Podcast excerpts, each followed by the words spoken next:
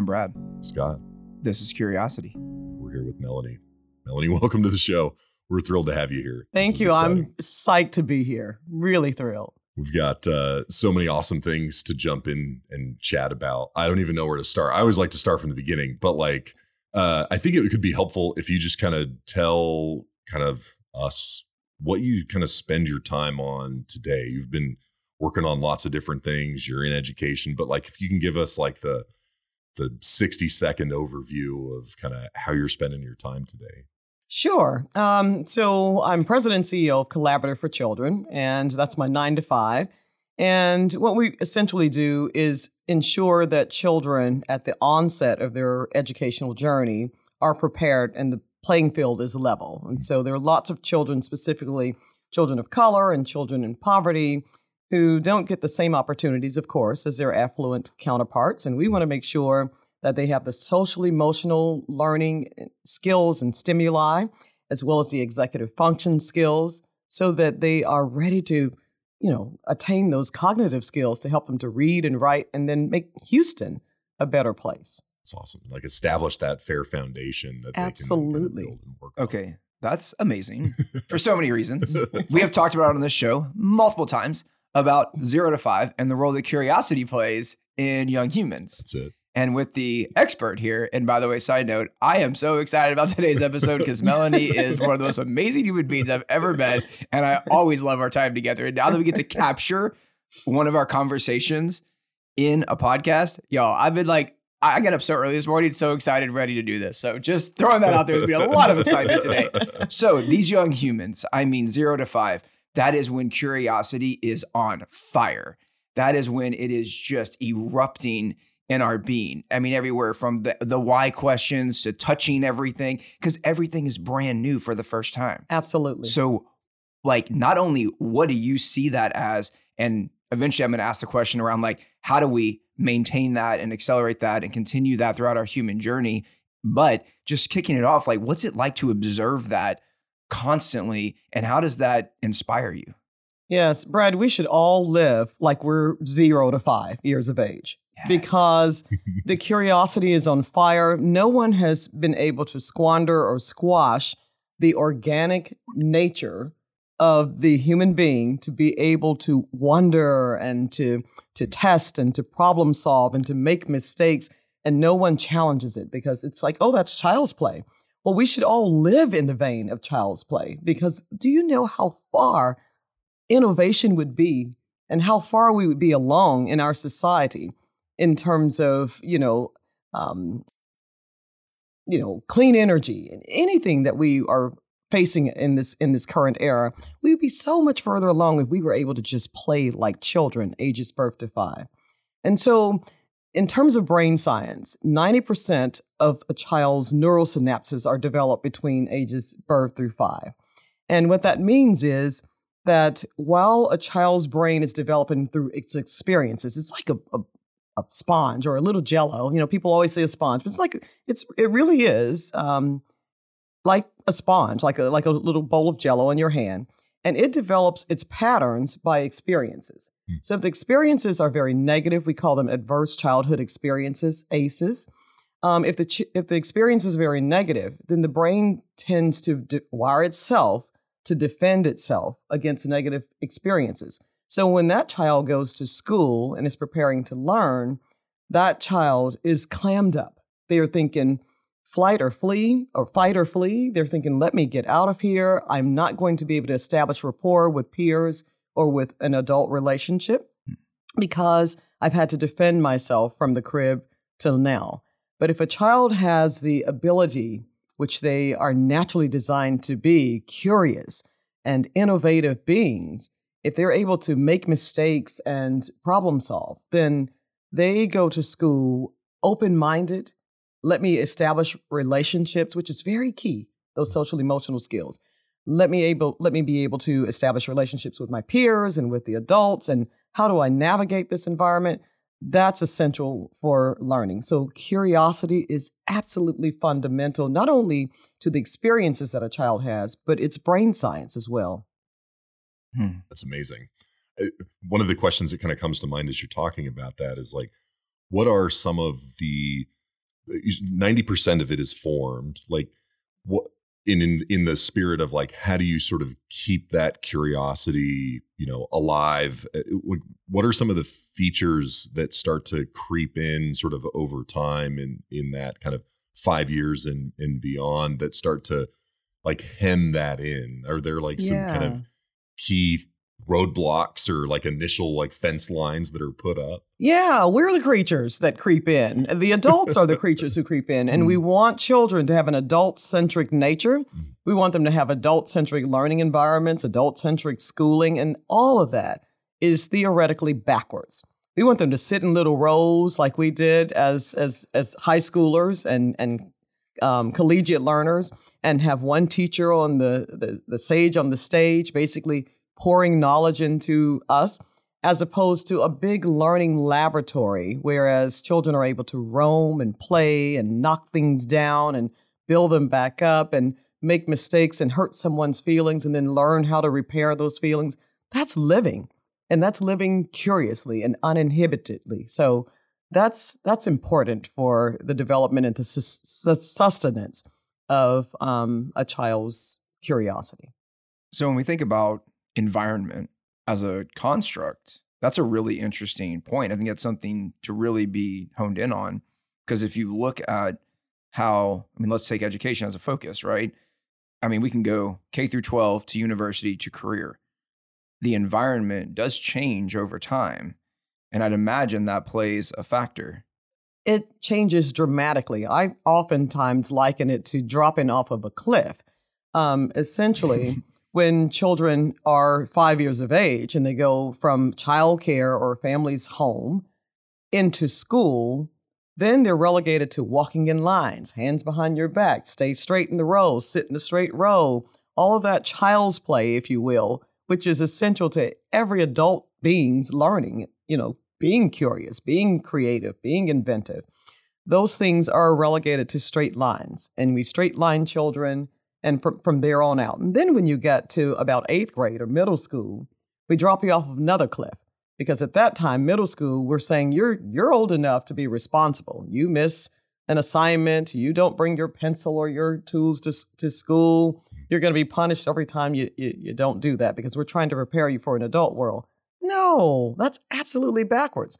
You should be able to make mistakes, and we should be able to correct you and discipline you. And I'll tell you this you know, oftentimes we think discipline means punishment. Mm. Discipline essentially means to teach someone a discipline, teach them a skill set, an alternative skill set to make life better and more prosperous for them. So it's not about go to timeout, stay in from recess, let's pull you off the basketball team. It's about let me help you to navigate what mistakes you've made and to teach you a stronger set of skills to navigate better. That's amazing. I guess I haven't necessarily correlated curiosity to environment, construct, and structure and design. I mean, if we just think about space design for a moment, I think about my own journey because we typically look at things from our own lived experiences.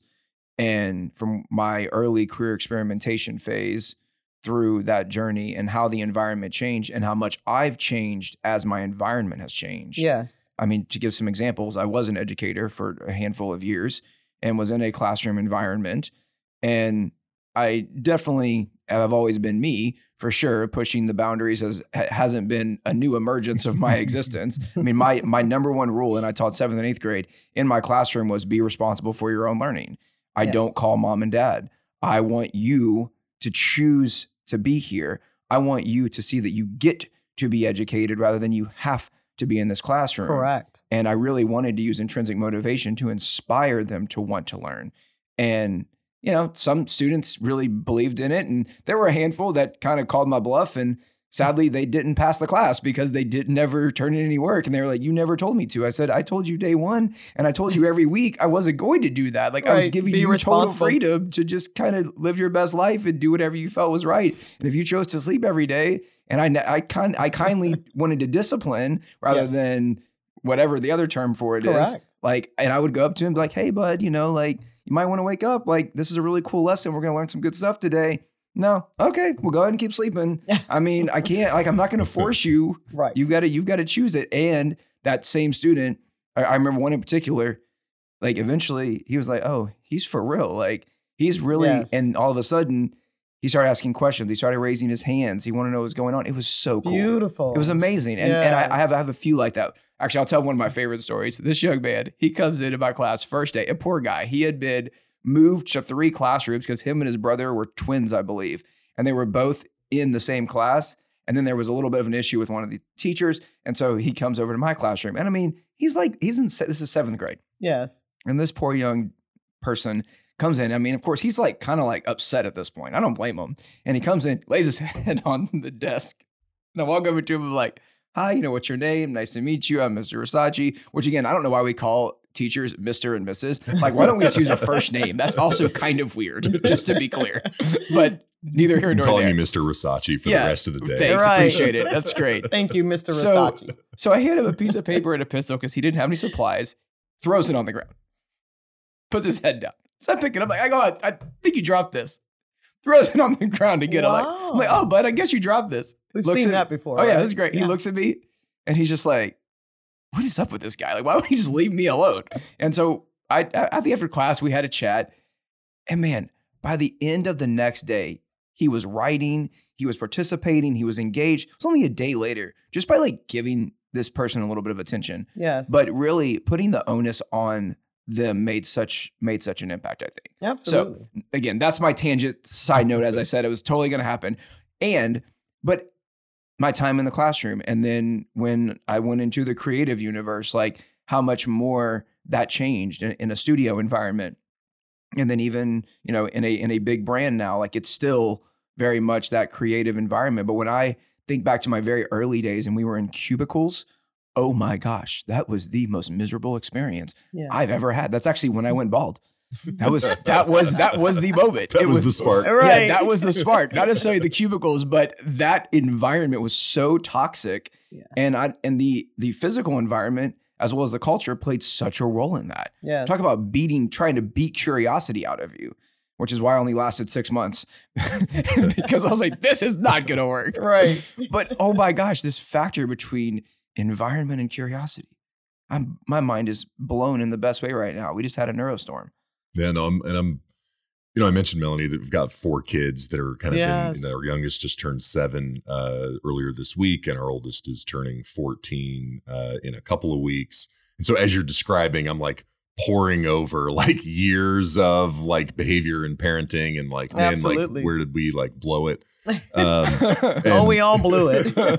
uh, and like where you know maybe we're we're doing all right and uh and so like i'm kind of interested i guess like and then i want to like kind of go back and uh ask about kind of how and why you got started in this field and, Yes. and would love to kind of explore some of that but uh i'm almost uh, it's like I, i'm asking almost for advice like for parents out there like in your experience for all the like kids that you've seen and like like and maybe not a specific age group because it's certainly different but like yes. given what we're talking about like these things that are just sort of like naturally imposed by the public school system and kind of all these things like are there like a few tips or tricks like one or two things that if you just kind of incorporated into either home life or encouraged you know kids to sort of see like are there some things that like would help to kind of steer towards more a, of a uh you know a, a- an open curious curious kind of an environment i don't know if that's like a a No, fair no, no. question, if there's something that comes to Absolutely.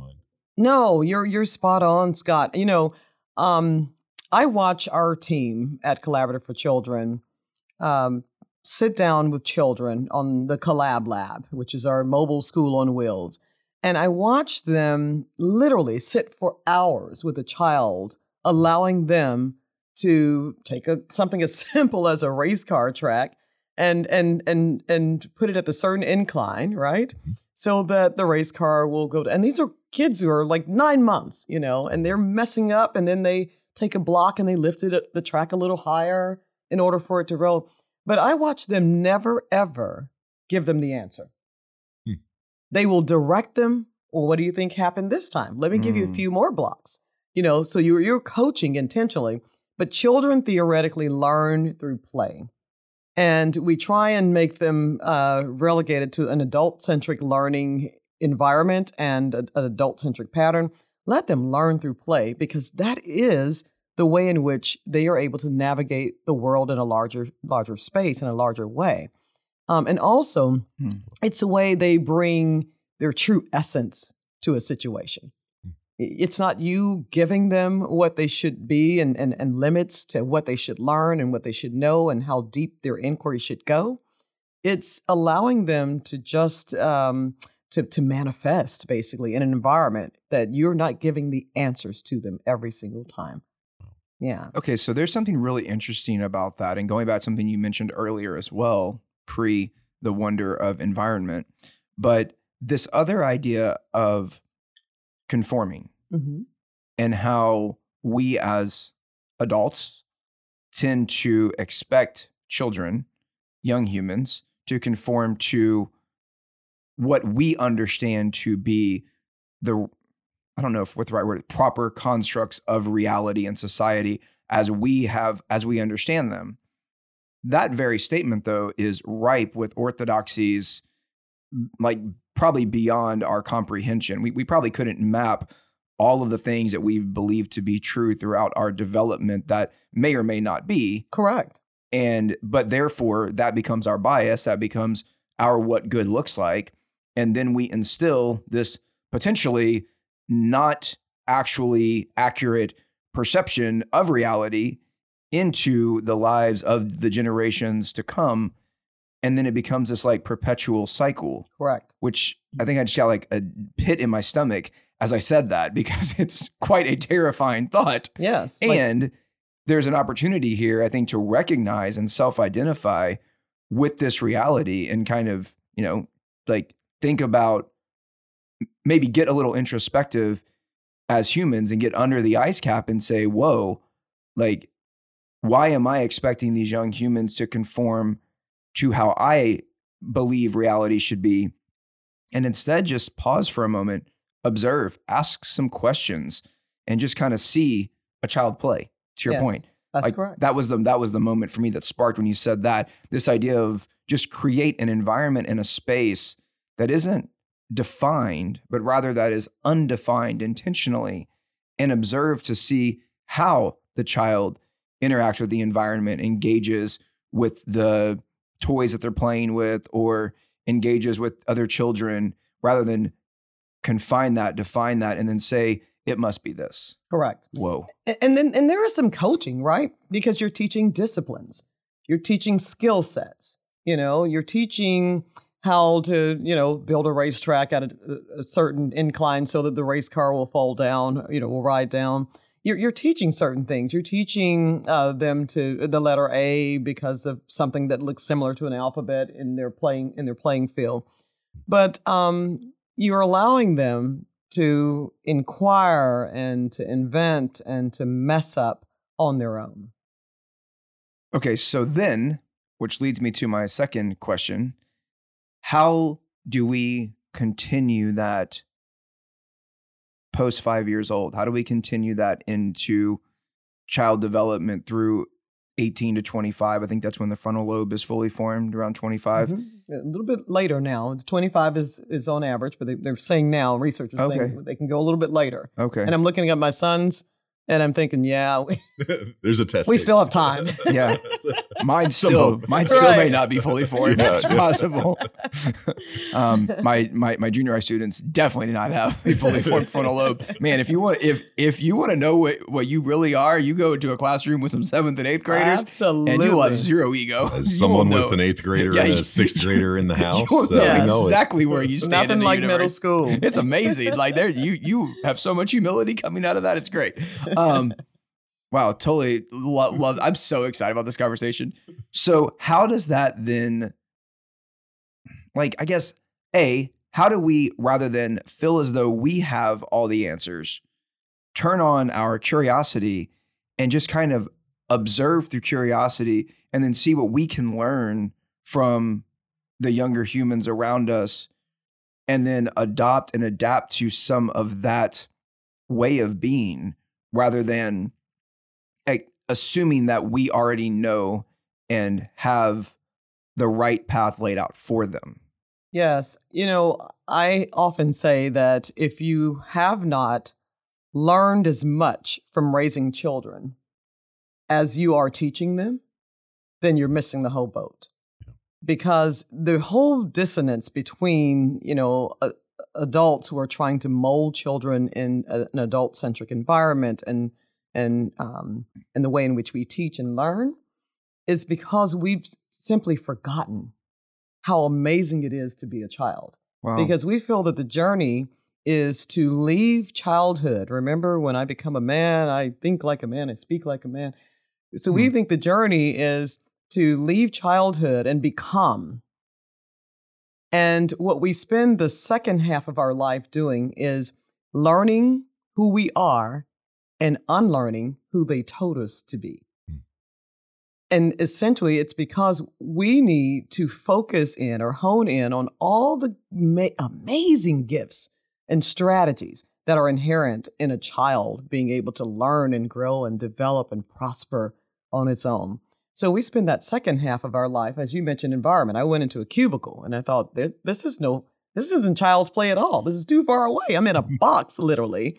Uh, and it's not a sandbox, I'm, I'm to be a cog. clear. it's certainly It's not, not a a sandbox. sandbox. Cog in That's the right. machine. Absolutely. So you're Ugh, I still cringe when I think about it, y'all. It was so, oh man. When I graduated from university, I was like, this is definitely not what life is. Absolutely. this is abysmal, and I am not doing this. Yes, but we teach children all along. You're you're leaving childhood. You're leaving child's play in order to go to something more serious, And something more incentivize them and reward them as they and make those reward steps. them to let go of all of the natural gifts and skills of fact finding on your own and inquiry driven lives. And so then we spend the second half, half of our lives going to cubicles saying, man, there's no sandbox here. This I'm getting out of this box. Or I'm going to this next job and this next job because I'm not having any fun. And Hmm. if your work and your learning is not fun, it's not natural. So, in order to sustain that, we need to allow children to understand that learning is fun and living is fun and exploring Mm. is fun. And don't ever let that go. No, I think that's amazing. I, some the statement has been rolling around in my brain as we've been talking, which is not everything that can be measured matters, and not everything that matters can be measured. Absolutely. And what what I'm hearing in some ways is like fun is the metric. That's like, right. Is is it's a barometer for if if we're allowing curiosity to sort of persist yes. that are we having fun and there's no like in single definition of fun it's sort of individually sort of driven Correct. um, There's a book on that. A gentleman na- I read in at university, a gentleman named Mike Veeck, and he, I think, owned a series of minor league baseball teams and maybe managed at the MLB level at some point. I think his family had some role in that over the years, from what I remember from the book. I'm going back 15 years, so my brain's trying to remember right now. But it's called Fun is Good. Mhm. And the whole premise of the book was about the role that fun plays. And apparently, he has some notorious moment where, like, they threw a bunch of vinyl records in a dumpster, like on one of the baseball fields, and like literally set it on fire after the game. And, or it was after or before. And I think they had to like cancel the next day or something. I don't remember exactly what happened, but it was pretty intense. And he was like, like fired. I mean, it was like, it was really Right. wild. But he just had this beautiful philosophy as fun is good and Yeah. how important fun is. And like, I mean, how how often do we ask each other, "Are you having fun? Like, are you enjoying yourself?" right. I mean, like that's seldom the conversation. Oh, that no, we we're have. like, it's being an adult must be pushed serious. down Absolutely. and, Yeah. yeah, and it's not only can be measured; it's almost like should it even be? yes. I mean, and then we go, oh my gosh! Now we get to this whole narrative, which this this is one of my favorite topics is education, and so now we get to this whole conversation of like how we measure today test scores. yes. Like what? This is so archaic in every way. And I understand that there needs to be some way to measure development, progress. Like I, I get that some standard yes. gives us a benchmark of what good looks like in a balance. Right. We all agree there. Yeah. But yes. But I completely disagree with the way that it's being structured today. And as you know, as someone who grew up in the education system here in the US and also taught in the education system here in the US, I have consistently felt the same way that seeing a score as representation of knowledge and education is just misaligned. It's very much misaligned. You know, um, we tend to think that, as you mentioned, Scott, you know, there, there are things that you just can't measure. And we tend to pull children off of the, the, the, the things that they love and they excel very much. For instance, a child is on the basketball team. You can't play anymore because your score is too low. Mm. We're going to have to pull you off. But you're a kinesthetic learner and you're a kinesthetic being and you're Mm. excelling in that. And that and you can make a living. I mean, you can you can enjoy life with that. Hmm. But we're saying no, because you didn't do this thing in the way that we and, and meet the number that we had for your success. It measures your success um, and your prosperity. Then we've got to pull you out of the thing that you, you're actually absolutely successful at. And that makes no sense. It's a very punitive environment. It's a very um, punitive way of thinking. It basically narrows you down. And we, we know that we have so many learning styles, we have so many domains to be proficient in. But then when we get to the school culture and the school environment, we suggest that no, there's only one way, and that's our way. So you don't get to do all those other things that you excel in. And hmm. discipline can still take place if you didn't get that score. And I, I agree, there should be a baseline, there should be some kind of way to There's measure something that we're doing what we're doing, but it cannot be the end all be all. And it certainly cannot be the metric by which we punish children in order to to um, indoctrinate them. You know, it's almost like we replace curiosity with fight or flight. And that becomes the standard. It's that us versus them, that fight or flight mindset that's like interwoven in, in the education system today. Yes. And again, I'm very pro education. I love education. I, I have so much admiration for it. I want it to be way better because it is Yes. so important to society. But there's a difference between being educated and being a lifelong learner and rote memorization. Those That's are not right. the same thing. That's correct. And when you look at how the education system was developed, if I understand correctly, it goes back to the Industrial Revolution and it was designed to produce factory workers to indoctrinate. Correct. we no longer have that as the primary function of society. There are certain very important parts of society where we have factories and manufacturing, and that's super necessary. Even that's changing dramatically right now. yes. And so there's a much better way. And as a professional now who has teams of people that you get to work with on a daily basis, you know, we see some of the younger humans coming out of school and like not only do they a bring a phenomenal point of view that is totally different, Yes. but also they they at times have gone through the same education system that we've gone through but social media and technology have far exceeded our imaginations in many senses and so they come out i think almost a little bit confused because they see this beautiful world and so much opportunity and yet they grew up in this system that they don't even understand a lot of times Right, because it hasn't adapted, and Yeah. education is one of the slowest. I mean, we we live in the status quo. It's one of the slowest adapting entities on the planet. You know, where Okay. you cannot change the education right system because we're thinking we we have short memories. We're thinking about the way the ways in which we learned, and we think that that's the only way that one can prosper. Be still. Don't think for yourself. Let someone else pour knowledge into you.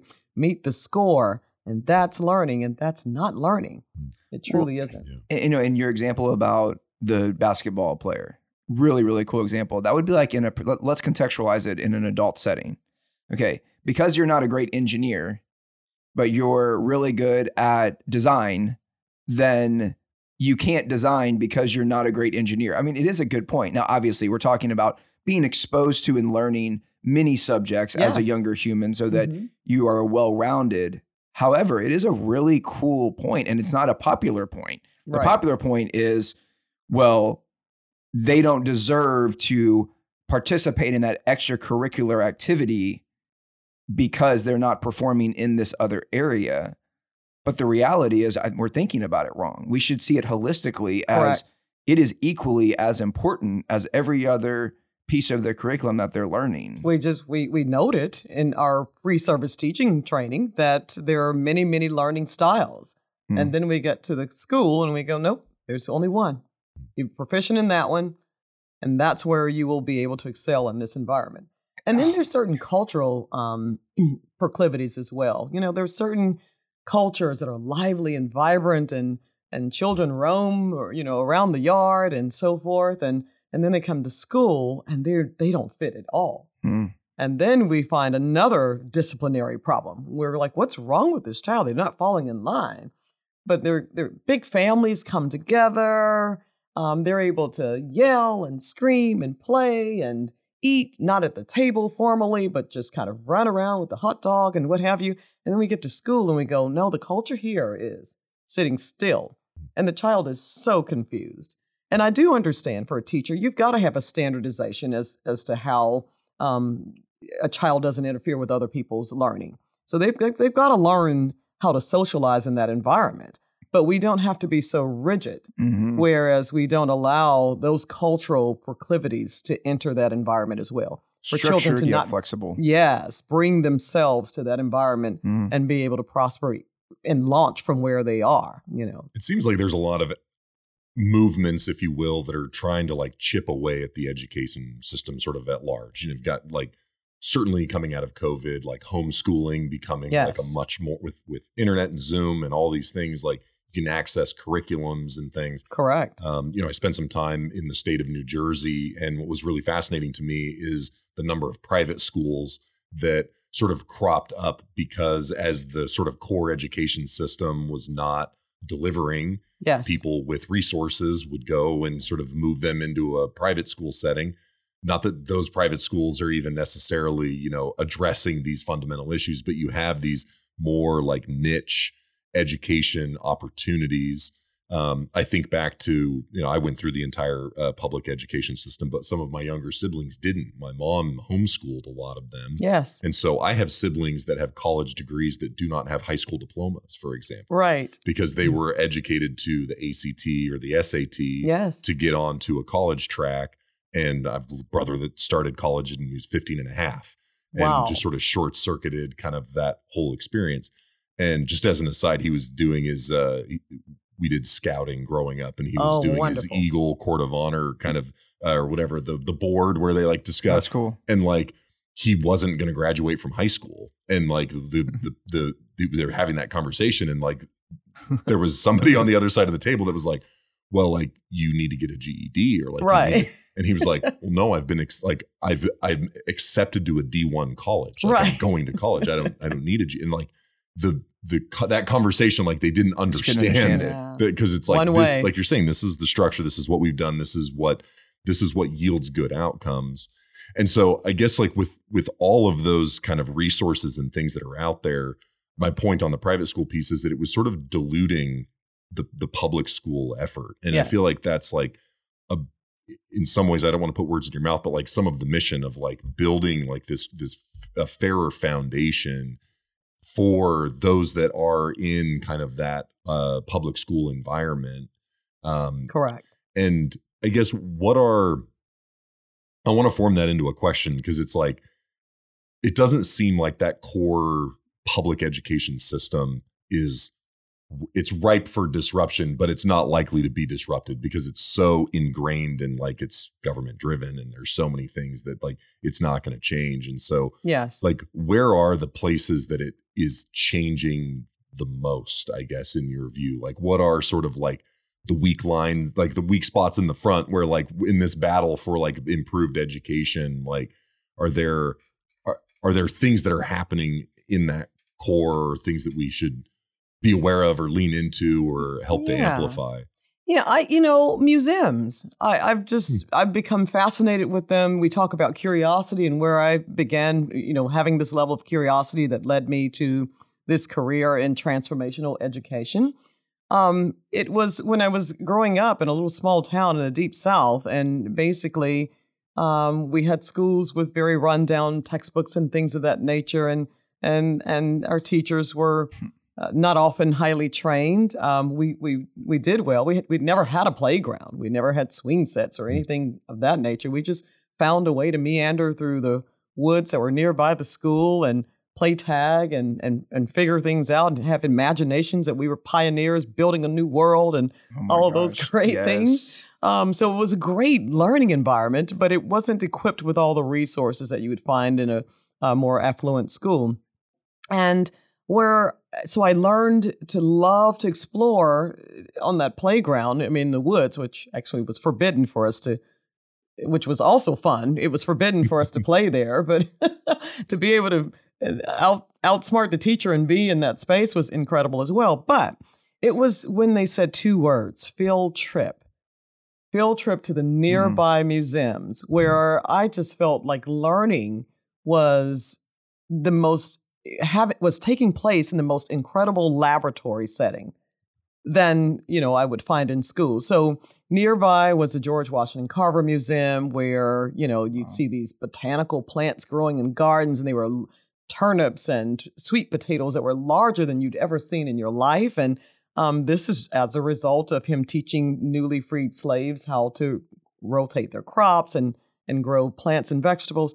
And then I'd go over to the Booker T. Washington Museum, which is his home, the Oaks, and you know he had guests like Mark Twain, and and he was a great orator, and he was was famous for his debates against W. E. B. Du Bois. So I learned to love literature and and the spoken word. So and then there's the Tuskegee Airmen's Museum, right? Here, these people weren't eh, the soldiers were not even considered full human beings, you know um, in terms of society. But here they were fighting for the country and flying an airplane, you know, in enemy territory and being very successful. So when I think of museums, you can the sky is the limit. And Mhm. and I think that if museums would hone in more on making sure that they have age appropriate learning for every member of the household, Mm. and that they're able to meet those needs on a more regular basis than you just come in and look and stare and then leave. Um, I think those that's where we will find learning taking place in a more exciting and inventive manner. Hmm, I love that. My kids are off school next week. You've convinced me to uh, take them to, to Absolutely. museums. They love the Natural History Museum Oh, and like the. Van Gogh exhibit still out there. And so we've been knocking around. The kids are all like stressed out because school, you know, all the tests they had this week. Yes. And everybody wants to just like lay low. But um, I'm coming in heavy. Right. We're going to go do it. and they'll find that they're they're actually laying low, you know, like because learning doesn't happen from eight to three only. It doesn't stop in a classroom from eight to three. Learning happens all day long, every single day. That's why when people say, well, "What's wrong with the education system?" There's nothing wrong.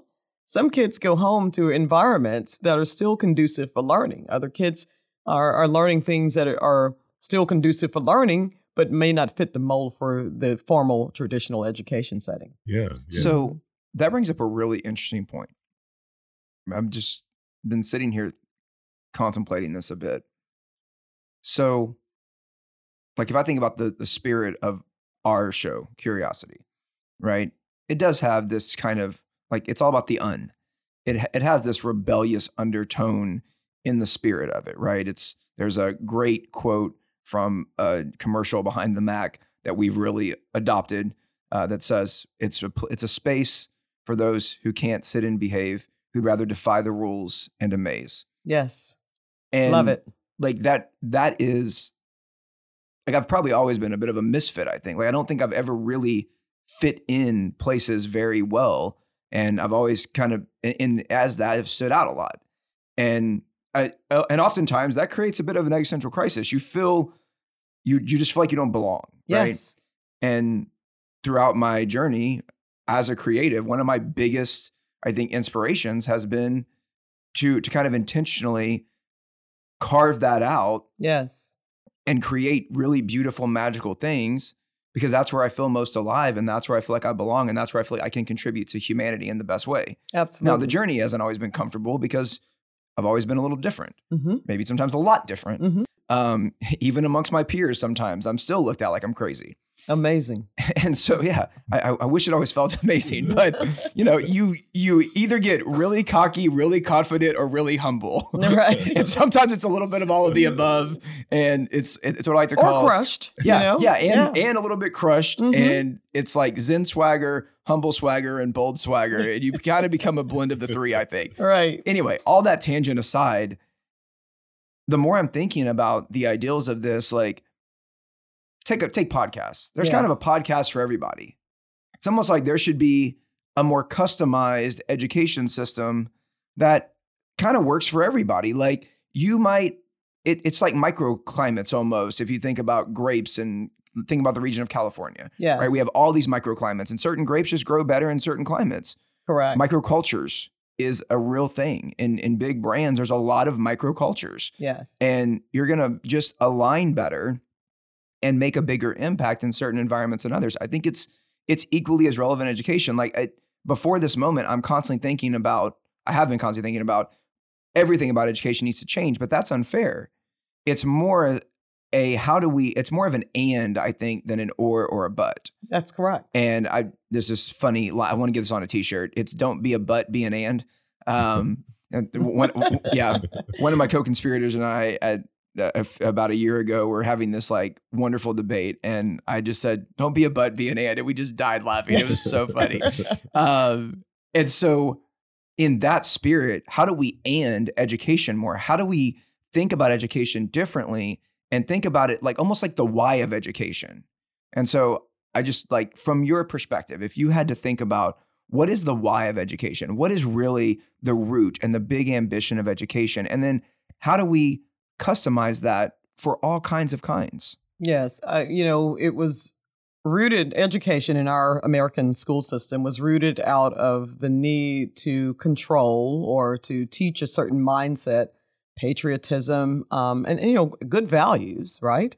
But to make sure that people fell in line more so. And it hasn't changed very much since. So it is about, as we talked about earlier, uh, probably even before the podcast, deconstructing in order to rebuild better um, if we keep trying to modify gently, like use another another curriculum, use another resource or manipulative in a classroom, that's not the modification that we need. We need a modification that modernizes the system that's conducive to digital natives, that is conducive to um, startups and and children who leave school without the the high school diploma that no one can understand that the child is already ready for college you know we need to be able to think about where we live and how we exist now and and that we didn't create this new movement where people are thinking and creative that it was already upon us it was inherent upon us and and this information age just burst on the scene and made us change as an environment but the school system didn't adapt to it. And so it is about it looking at itself and looking at the environment in which a school exists and deconstructing it in order to build it back better. And then I, I also want to touch on just, it was interesting when you said, um, Brad, that, you know, I, I grew up and I was different and we were all different. I mean, what kind of world would it be if we were all the same? I love that. And then we take institutions that try and um, make sure that we're a monolith. That makes absolutely no sense.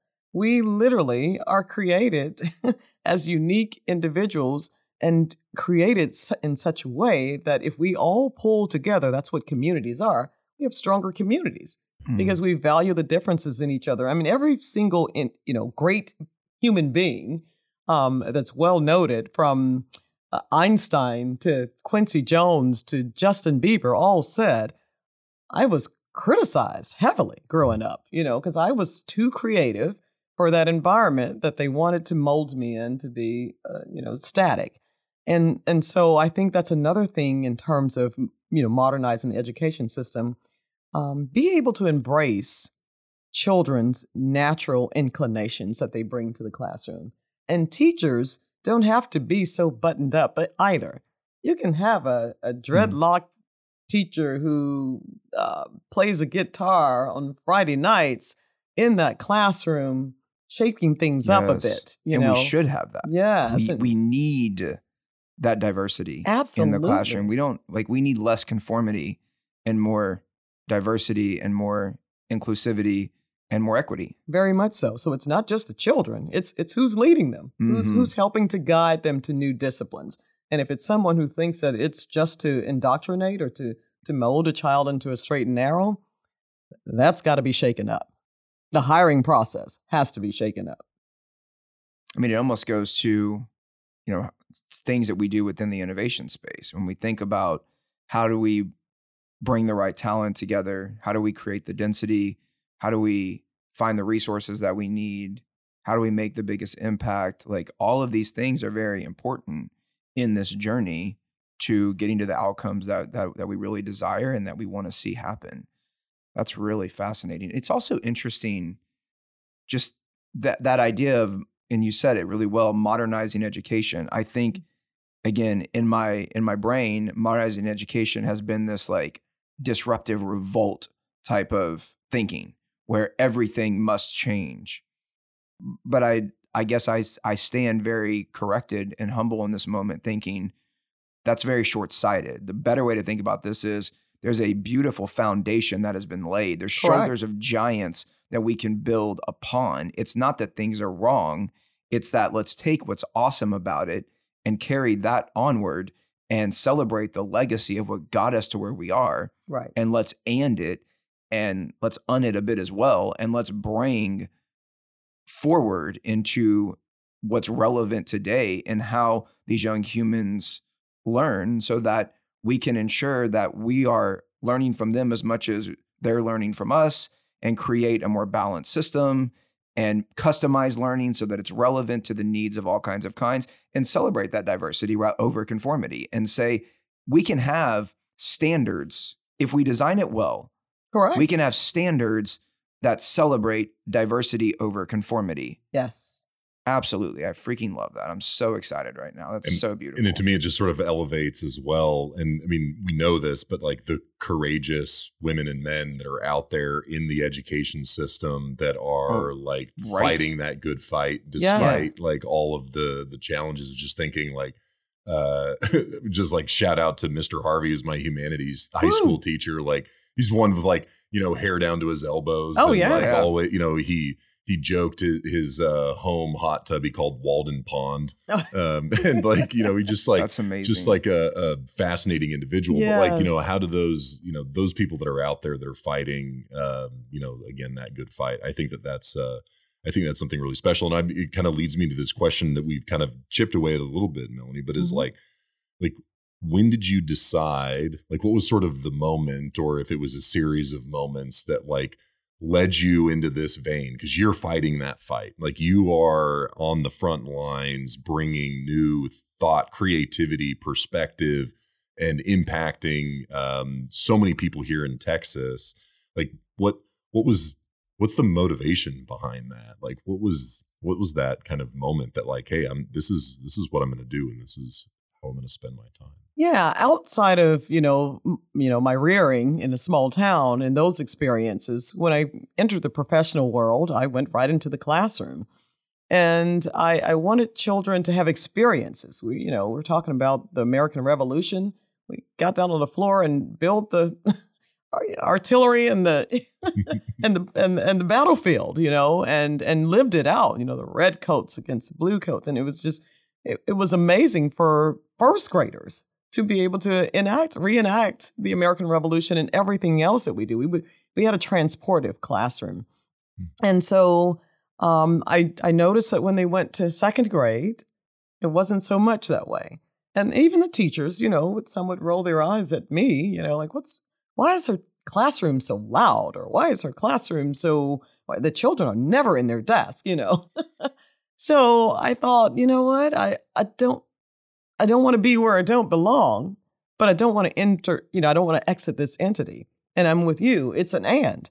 Children, there should be a moment of, of, of quiet. And we certainly in, engaged in those moments of quiet. There should be an education system founded or rooted in discipline and value based learning, you know, how to be caring individuals and how to be, you know, concerned for your peers and have to build respectful relationships and rapport with other individuals. But at the same token, it is an and. It is all inclusive. And and my journey was in if this environment has some some great value, I certainly want to go to one where I can take this value and and capitalize on it. And that's why I went to the museums. I went to Space Center Houston as director of education.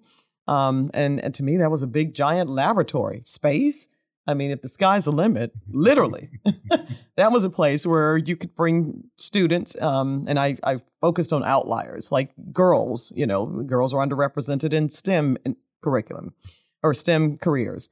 So we made sure that we had a program for girls called Diva Design. I think it has since changed its name, but it's still That's uh, amazing. running there in, Oh my in gosh. Space Center Houston. I'm a, and I'm a, I'm a diva. yes, absolutely. Shout out to Like this is not, a- yeah, I, it's not a, not for tomboys. This is for girls. Yeah. Yeah, you know Bosses. exactly. That's right. That's right. Support dope females. Yeah, that's right. So yeah, so it's about outliers. You know, if I'm underperforming in school, I, you know, we took a bus and we brought those students down to school, and rather you be relegated to pull out classrooms where someone wrote memory, drill and kill. You know, you came to the laboratory and you thought like scientists. We put a lab coat on you, put you in the lab, and um, you know, at NASA and um, you were able to think and, and learn this concept that you missed on the star exam in a very creative way like a gifted and talented student would learn. We often think that a child who's not performing needs to go to a classroom of, of rote memory so they can master the fundamentals um, you, you know without an inquiry driven or problem based uh, learning environment. But if you give them that gifted and talented approach then everybody rises up you know? Mm. Yeah You Well, just and- sort of found that those environments were relative to where you were at before. Like you just had more freedom to yes hone. and then I, I'll never stop ticking people off. you know, I'll, I I'll love never stop pushing the boundaries. I mean, I those I've had an am- amazing career from Space Center Houston to um, you know down at NASA and, and uh, to uh, being president and CEO of the Health Museum and uh, now president and CEO of Collaborative for Children, where we support you know a quarter of the state's children birth to five. Um, but it it doesn't come without some bruises because you if you're trying to transform a system uh, that has systemically left so many of the same population of learners behind you're going to ruffle some uh, feathers and and tick some people off if you will and i'm not going to stop doing that you know There's this axis that I love that I've talked about, which is I was hoping you uh, were going to share this. willingness to piss people off and giving a shit. right And in that upper quadrant is radical candor. yeah right And, and how important that is really for hoping you were gonna say disruption. I'm so i excited. love that like I did, I, I didn't necessarily want to tee it up. I was just hoping it was Yes. naturally going to happen. I love radical candor. I think Yes. it's such a. Uh, Scott shared something with me recently that he wrote, and he was talking about radical candor in it, and I was just like, "This is so beautiful." yes It that's was- right It, it's it's so important, and I, gosh, I mean, there's just there's so much opportunity space. Instead of maybe the mindset is not like a sense of I'm angry or I'm mad, and that's motivating me to want to change the system. It's almost like how do we flip our own thinking to rather just the radical candor mindset, maybe where I'm excited, I'm ambitious, I see the opportunity space here, and I'm taking the initiative to go and create that reality. yes yes That's a very different mindset. And so I guess it's like, wh- really, what are our motivations? And what's inspiring us onward in order to work toward that? And how do we continue to advance education onward? right And I think that spirit of onward, which is a big part of curiosity um, and inspired by Scott's own journeys, is this idea that we just, it's just about staying in motion and continuing to move forward. yes But in society, we stagnate instead because that's comfortable and that's familiar. that's right And so, how do we flip our mindset? If we want to do something simple, just continue onward. Yes And what does it look like to continue onward and never stop? Like, it's there's like, I mean, I, I talk about this a lot in the innovation space. The moment you have summited the mountain, you have not concluded the journey, you have only just begun. correct And so, how do we continue to begin again and see that the summiting of these mountains in society and the institutions that we have like are not complete? It is a constant moment of continuation.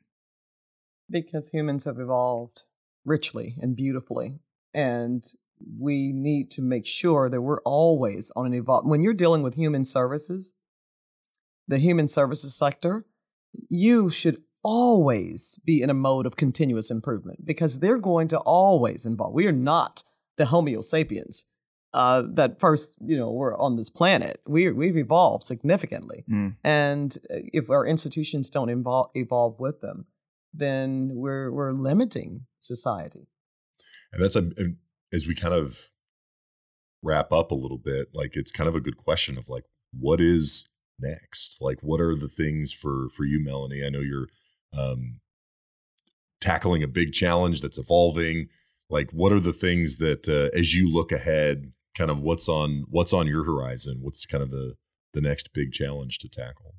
Yeah, well, you know, I've been reading this book called The Disruption Mindset by Li.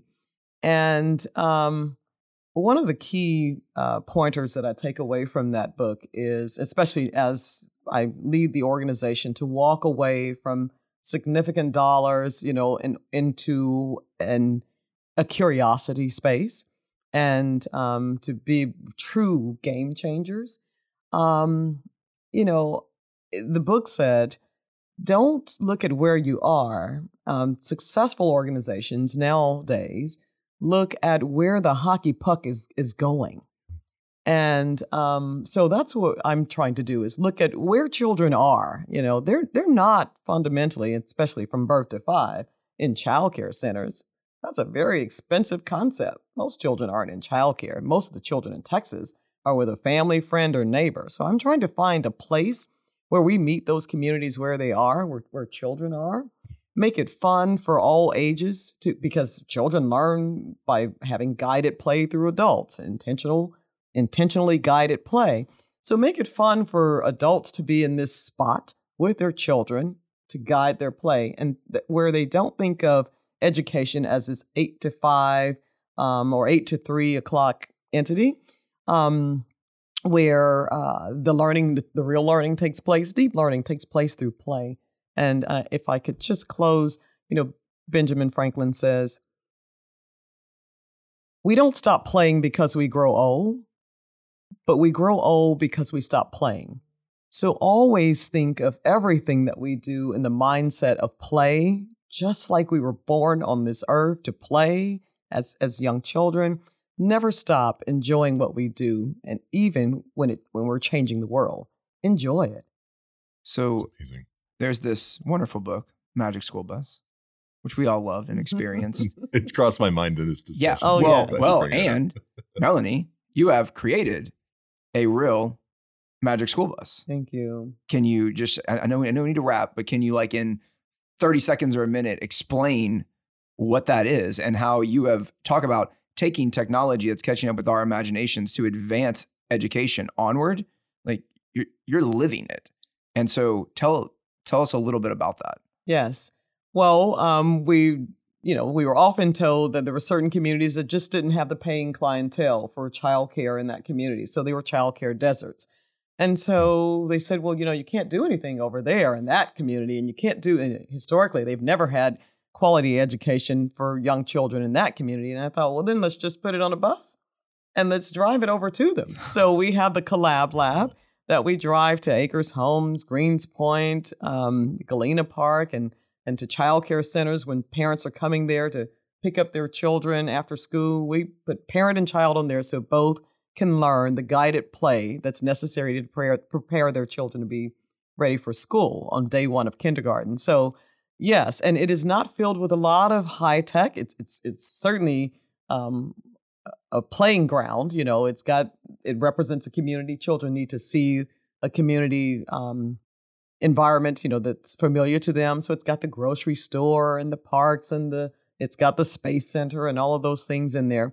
Um, but it doesn't have a whole lot of high tech bells and whistles because it's designed for you to knock things over.